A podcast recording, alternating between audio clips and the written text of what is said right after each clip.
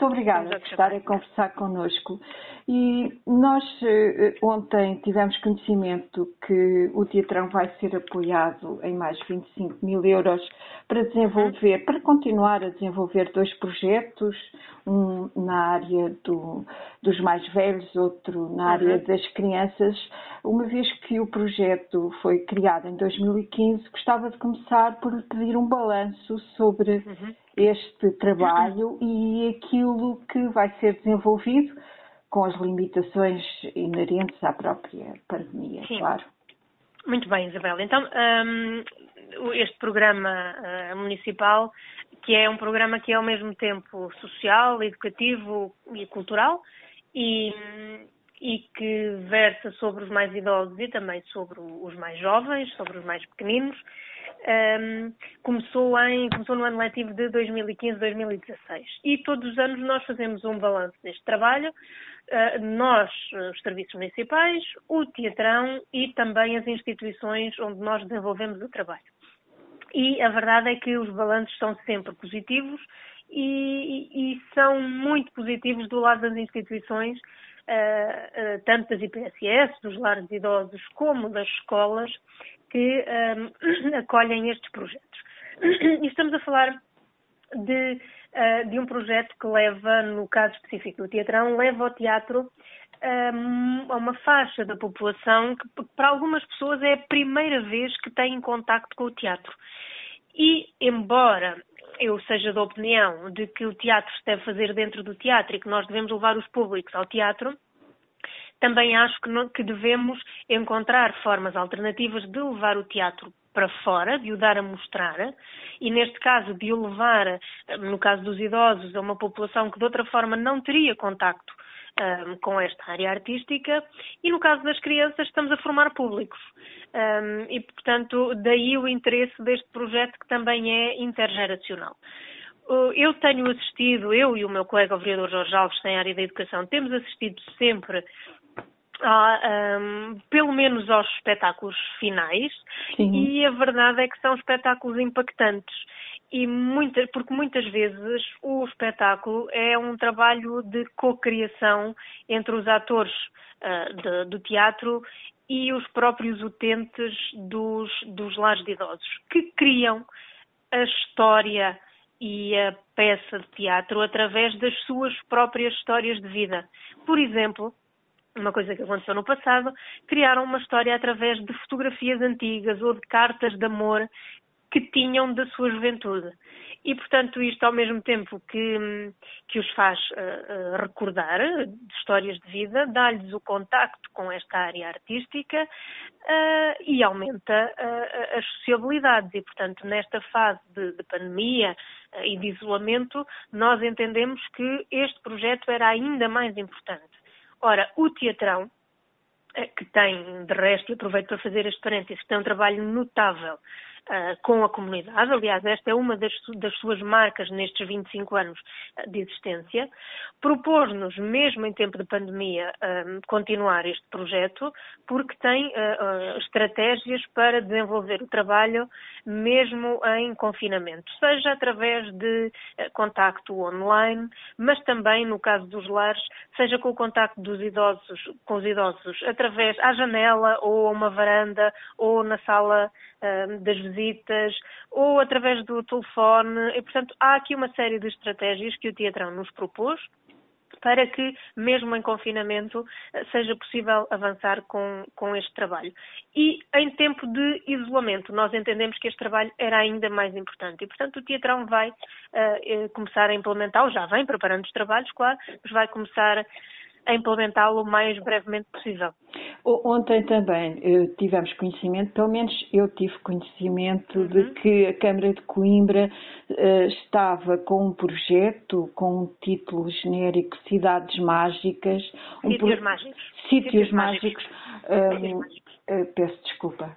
Uh, e é um projeto também de grande envergadura, com um, um orçamento Sim. na ordem dos 600 mil euros e de parceria com, com outras cidades. Uhum. Um, que projeto é este e quais são os objetivos que pretende atingir?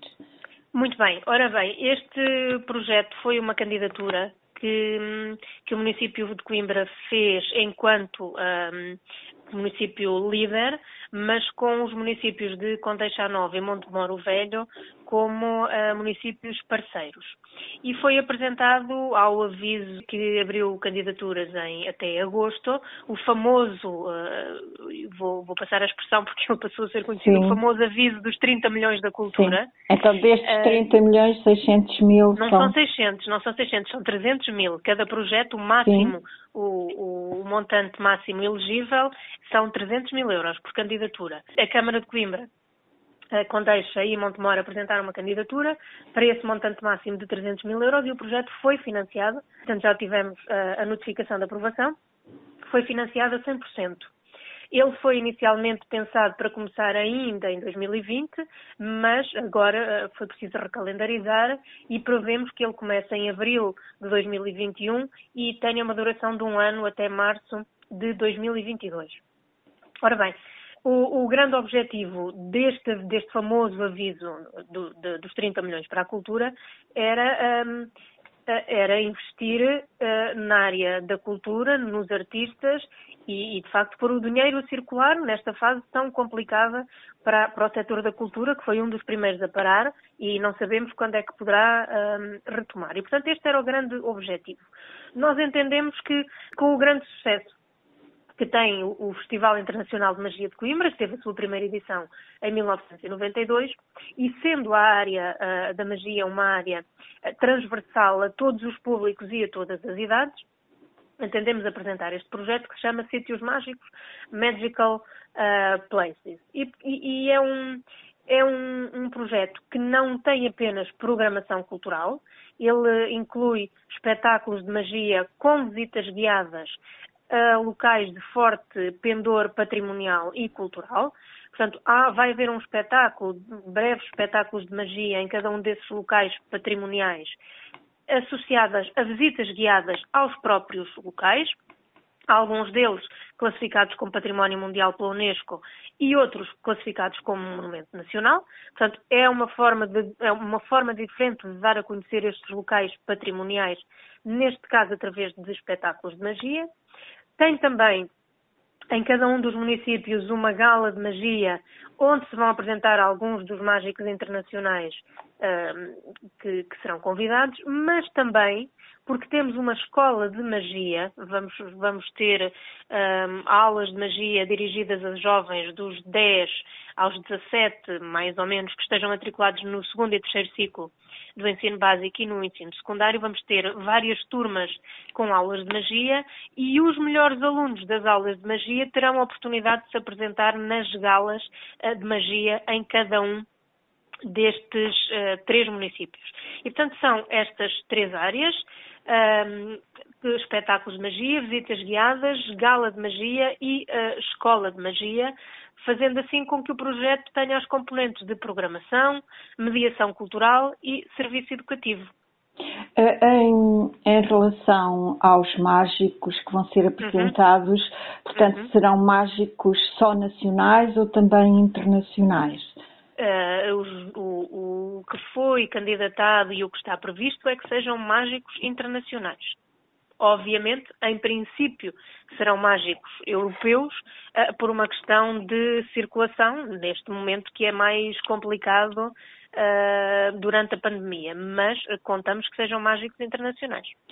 Um, agora, um, a Câmara de Coimbra tem também em curso uma programação cultural que é simultânea da presidência portuguesa um, do Conselho da Europa. O que, eu, o que eu queria perguntar, e ontem também uh, a senhora vereadora referiu-se a isso, de que em uhum. princípio, uhum. isto tudo correr pelo melhor até finais de agosto, terá reprogramado todos os espetáculos que têm sido cancelados, uhum. um, queria perguntar-lhe uh, a importância para si e para o município deste, desta programação. Bem, a importância, a importância é grande. Nós pretendemos assinalar a, quarta presidência portuguesa do Conselho da União Europeia, mas um, mas também queremos mostrar ao país e à Europa que uh, Coimbra já está a ser uma capital europeia da cultura nestes seis meses, que afinal vão ser um bocadinho mais, porque como eu tive a oportunidade de anunciar ontem, nós vamos estender o semestre europeu até ao final de agosto para uh, conseguirmos reagendar o máximo possível de espetáculos. Portanto, nós não queremos mesmo uh, cancelar espetáculos. Alguns uh, já vão, vão, ter uma configuração diferente, porque para, para, os conseguirmos realizar terão que ter algumas das componentes que eram presenciais vão passar a ser online, mas queremos cancelar o menos, o menos possível, queremos reagendar o máximo de espetáculos e, portanto, estender até ao final de agosto. E, e, portanto, queremos mostrar, como eu dizia, ao país e à Europa que Coimbra é capaz de organizar uma, uma capital europeia da cultura e estes seis meses demonstram isso. Nós temos um trabalho um, incrível com todas as embaixadas. Neste momento já temos o, o sim de colaboração de 22 uh, eh, embaixadas uh, dos países uh, que fazem parte da União Europeia. Um, todas elas estão a colaborar connosco, a indicar-nos artistas, a financiar algumas das iniciativas, a facilitar contactos. Um, e, portanto, nós estamos aqui, de facto, a fazer um trabalho que faz com que a cultura de todos estes países que compõem a União Europeia vá estar representada em Coimbra. E, portanto, quem quiser conhecer a cultura europeia, algumas das suas dimensões, terá que vir uh, forçosamente a Coimbra e, portanto, este é também um convite para que as pessoas venham descobrir uh, a nossa cidade. É juntar uma, uma, uma boa ideia a um, bom, a um bom momento, que é este da presidência da União Europeia, um, para mostrar que, de facto, Coimbra já é capital europeia da cultura durante estes seis meses. Ontem também a senhora vereadora chamou a atenção um, para o concurso que está novamente em aberto para, aos apoios pontuais por parte da Câmara, aos apoios pontuais à cultura. Um, queria perguntar-lhe como é que está este, este, este concurso uhum. um, e se, as, se, de facto as entidades estão a concorrer e, e se me podia relembrar os montantes que estão em causa em relação a estes apoios. Um, os apoios, as candidaturas já abriram no dia 11 de janeiro. Uh, e assim de memória, porque não, não tenho aqui a plataforma aberta claro. à minha frente, mas assim de memória sei que uh, já recebemos algumas candidaturas. Depois isto tem um processo, um processo normal que está definido nos avisos de abertura de candidaturas e no regulamento, que é uh, o dos serviços verificarem se a documentação está toda em ordem, se não tiver, se não estiver, as entidades são notificadas, têm cinco dias para responder e, portanto, eu sei que os casos um, em que já houve candidaturas está a decorrer esse processo. De momento, o, ainda não me foi apresentada nenhuma proposta para decisão, para levar ao Sr. Presidente, para depois ir ao Executivo. Portanto, ainda não há nenhum processo concluído, mas também ainda é cedo, uh, tendo em conta que as candidaturas abriram há menos de um mês.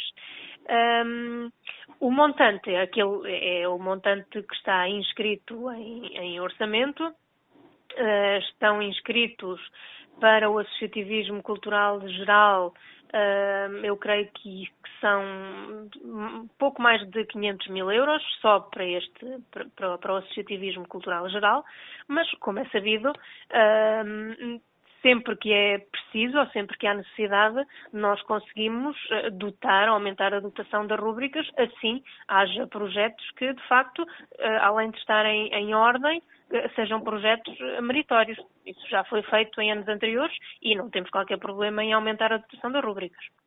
Um, agora uma pergunta que, que me está a suscitar curiosidade. Este ano, este ano é ano de Bienal. Um, os trabalhos estão com certeza em curso. Uh, já, já existe algum, já pode levantar algum, alguma ponta do véu do que é que vamos ter nesta Bienal?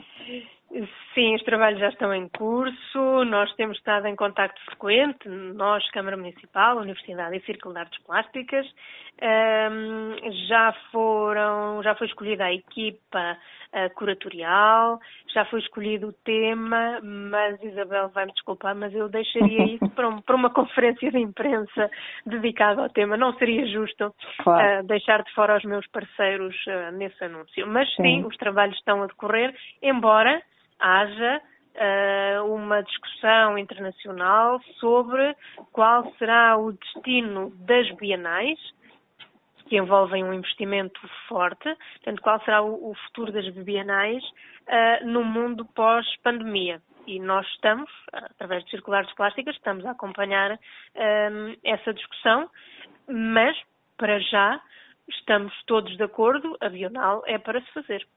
Eh, houve também uma intervenção da parte do Círculo de Artes Plásticas naquele museu Francisco Tropa, se não me engano, que é o museu na Praça das Cortes. Um, ehm, uhum. uh, que exposição é aquela uh, que, que até modificou, a, não, não digo a arquitetura, mas o design do próprio museu? Num, em quem passa de carro vê umas linhas pretas Isabel, estou certa de que melhor do que eu o arquiteto Carlos Antunes explicará essas questões. Não, não quero cometer, não quero dizer-lhe não erro, porque não, não tenho aqui a informação comigo e, portanto, estaria a falar de memória e melhor do que eu, o arquiteto Carlos Antunes falará com, com mais propriedade sobre o, o projeto. Está uh, bem? Sim, eu, eu falo então com o Carlos Está Antunes. É preferível. Sim, sim. Só, só, outra questão e que tem a ver com o Convento de São Francisco e que sim. vai fazendo a programação possível. Uhum. Ontem também disse que Coimbra estava muito bem posicionada num, uhum. num ranking das cidades que, que projetam... a, congressos eh, internacionais. Congressos internacionais. Uhum. Um, este aspecto é menos conhecido do público em geral. O que é que se tem passado nestes últimos tempos em relação a esta questão e o que é que se projeta para o futuro? Bem, eu tenho, eu tenho dado conta uh, da subida de Coimbra no, no, no ranking de, das, das, cidades que realizam congressos internacionais. É o ranking um, ehm, da ICA e, e, Coimbra tem subido nos últimos, nos últimos anos. É, a associação chama-se International Congress and Convention Association. Um, e a cidade de Coimbra tem subido nos últimos anos neste ranking, o que significa que é uma cidade que atrai cada vez mais a realização de congressos internacionais. Ora, nós sabemos que a nossa universidade e o nosso Instituto Politécnico têm um papel importante aqui, mas as grandes subidas neste ranking deram-se com uh, o funcionamento do Convento de São Francisco. E, portanto, se se deve uh, às instituições de ensino superior, também se deve ao funcionamento e ao, ao, às excelentes condições de acolhimento que tem o Convento de São Francisco. E, portanto, eu uh, custa-me quando as pessoas caem na, no facilitismo deste, da crítica fácil e irrefletida de dizer que se está aqui a perder uma oportunidade uh, porque não se avança para outro modelo de gestão. E aquilo que eu gostaria de dizer é que essa é uma discussão que eu, que eu, que eu gosto de ter e que me entusiasma, uh, com pontos de vista diferentes, mas o que eu não posso deixar de afirmar é que todos estes bons resultados que foram obtidos com o funcionamento do Convento de São Francisco foram obtidos com gestão municipal. E, portanto, não se caia neste facilitismo da crítica irrefletida de dizer que se está aqui a perder, que é uma pena e que se está aqui a perder uma oportunidade. Isso não é verdade. Uh, os bons resultados foram obtidos com gestão municipal, com equipas dedicadas, obviamente com contratação de serviços externos, naturalmente, com a colaboração muito dedicada e empenhada neste momento da consultora uh, Isabel Vorm, que é a nossa consultora para a programação do Convento de São Francisco, e, portanto, uh, é com gestão municipal que nós temos uma programação cultural de excelência, é com gestão municipal que nós temos os espaços do convento com uma ocupação bastante elevada. Obviamente estou-me a reportar ao período antes da pandemia, tudo isso agora mudou, mas estes sucessos, como eu dizia, são sucessos de gestão municipal e é isso que eu gostaria de reforçar.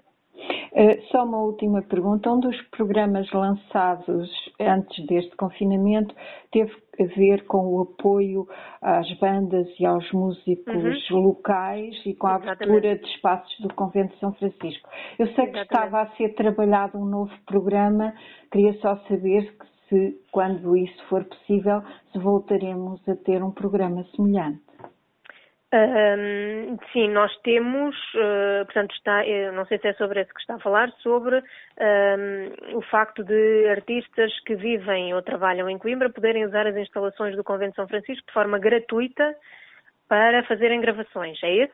Esse e o outro de apresentação no, eu chamo-lhe café concerto, não sei se ah, é. o showcase, sim, exatamente. Showcase, sim. Sim, uh, ambos, portanto, o primeiro de uh, de os, dos artistas que vivem ou trabalham em Coimbra poderem usar uh, gratuitamente os espaços do convento para gravações, está em vigor até o dia 30 de junho de 2021.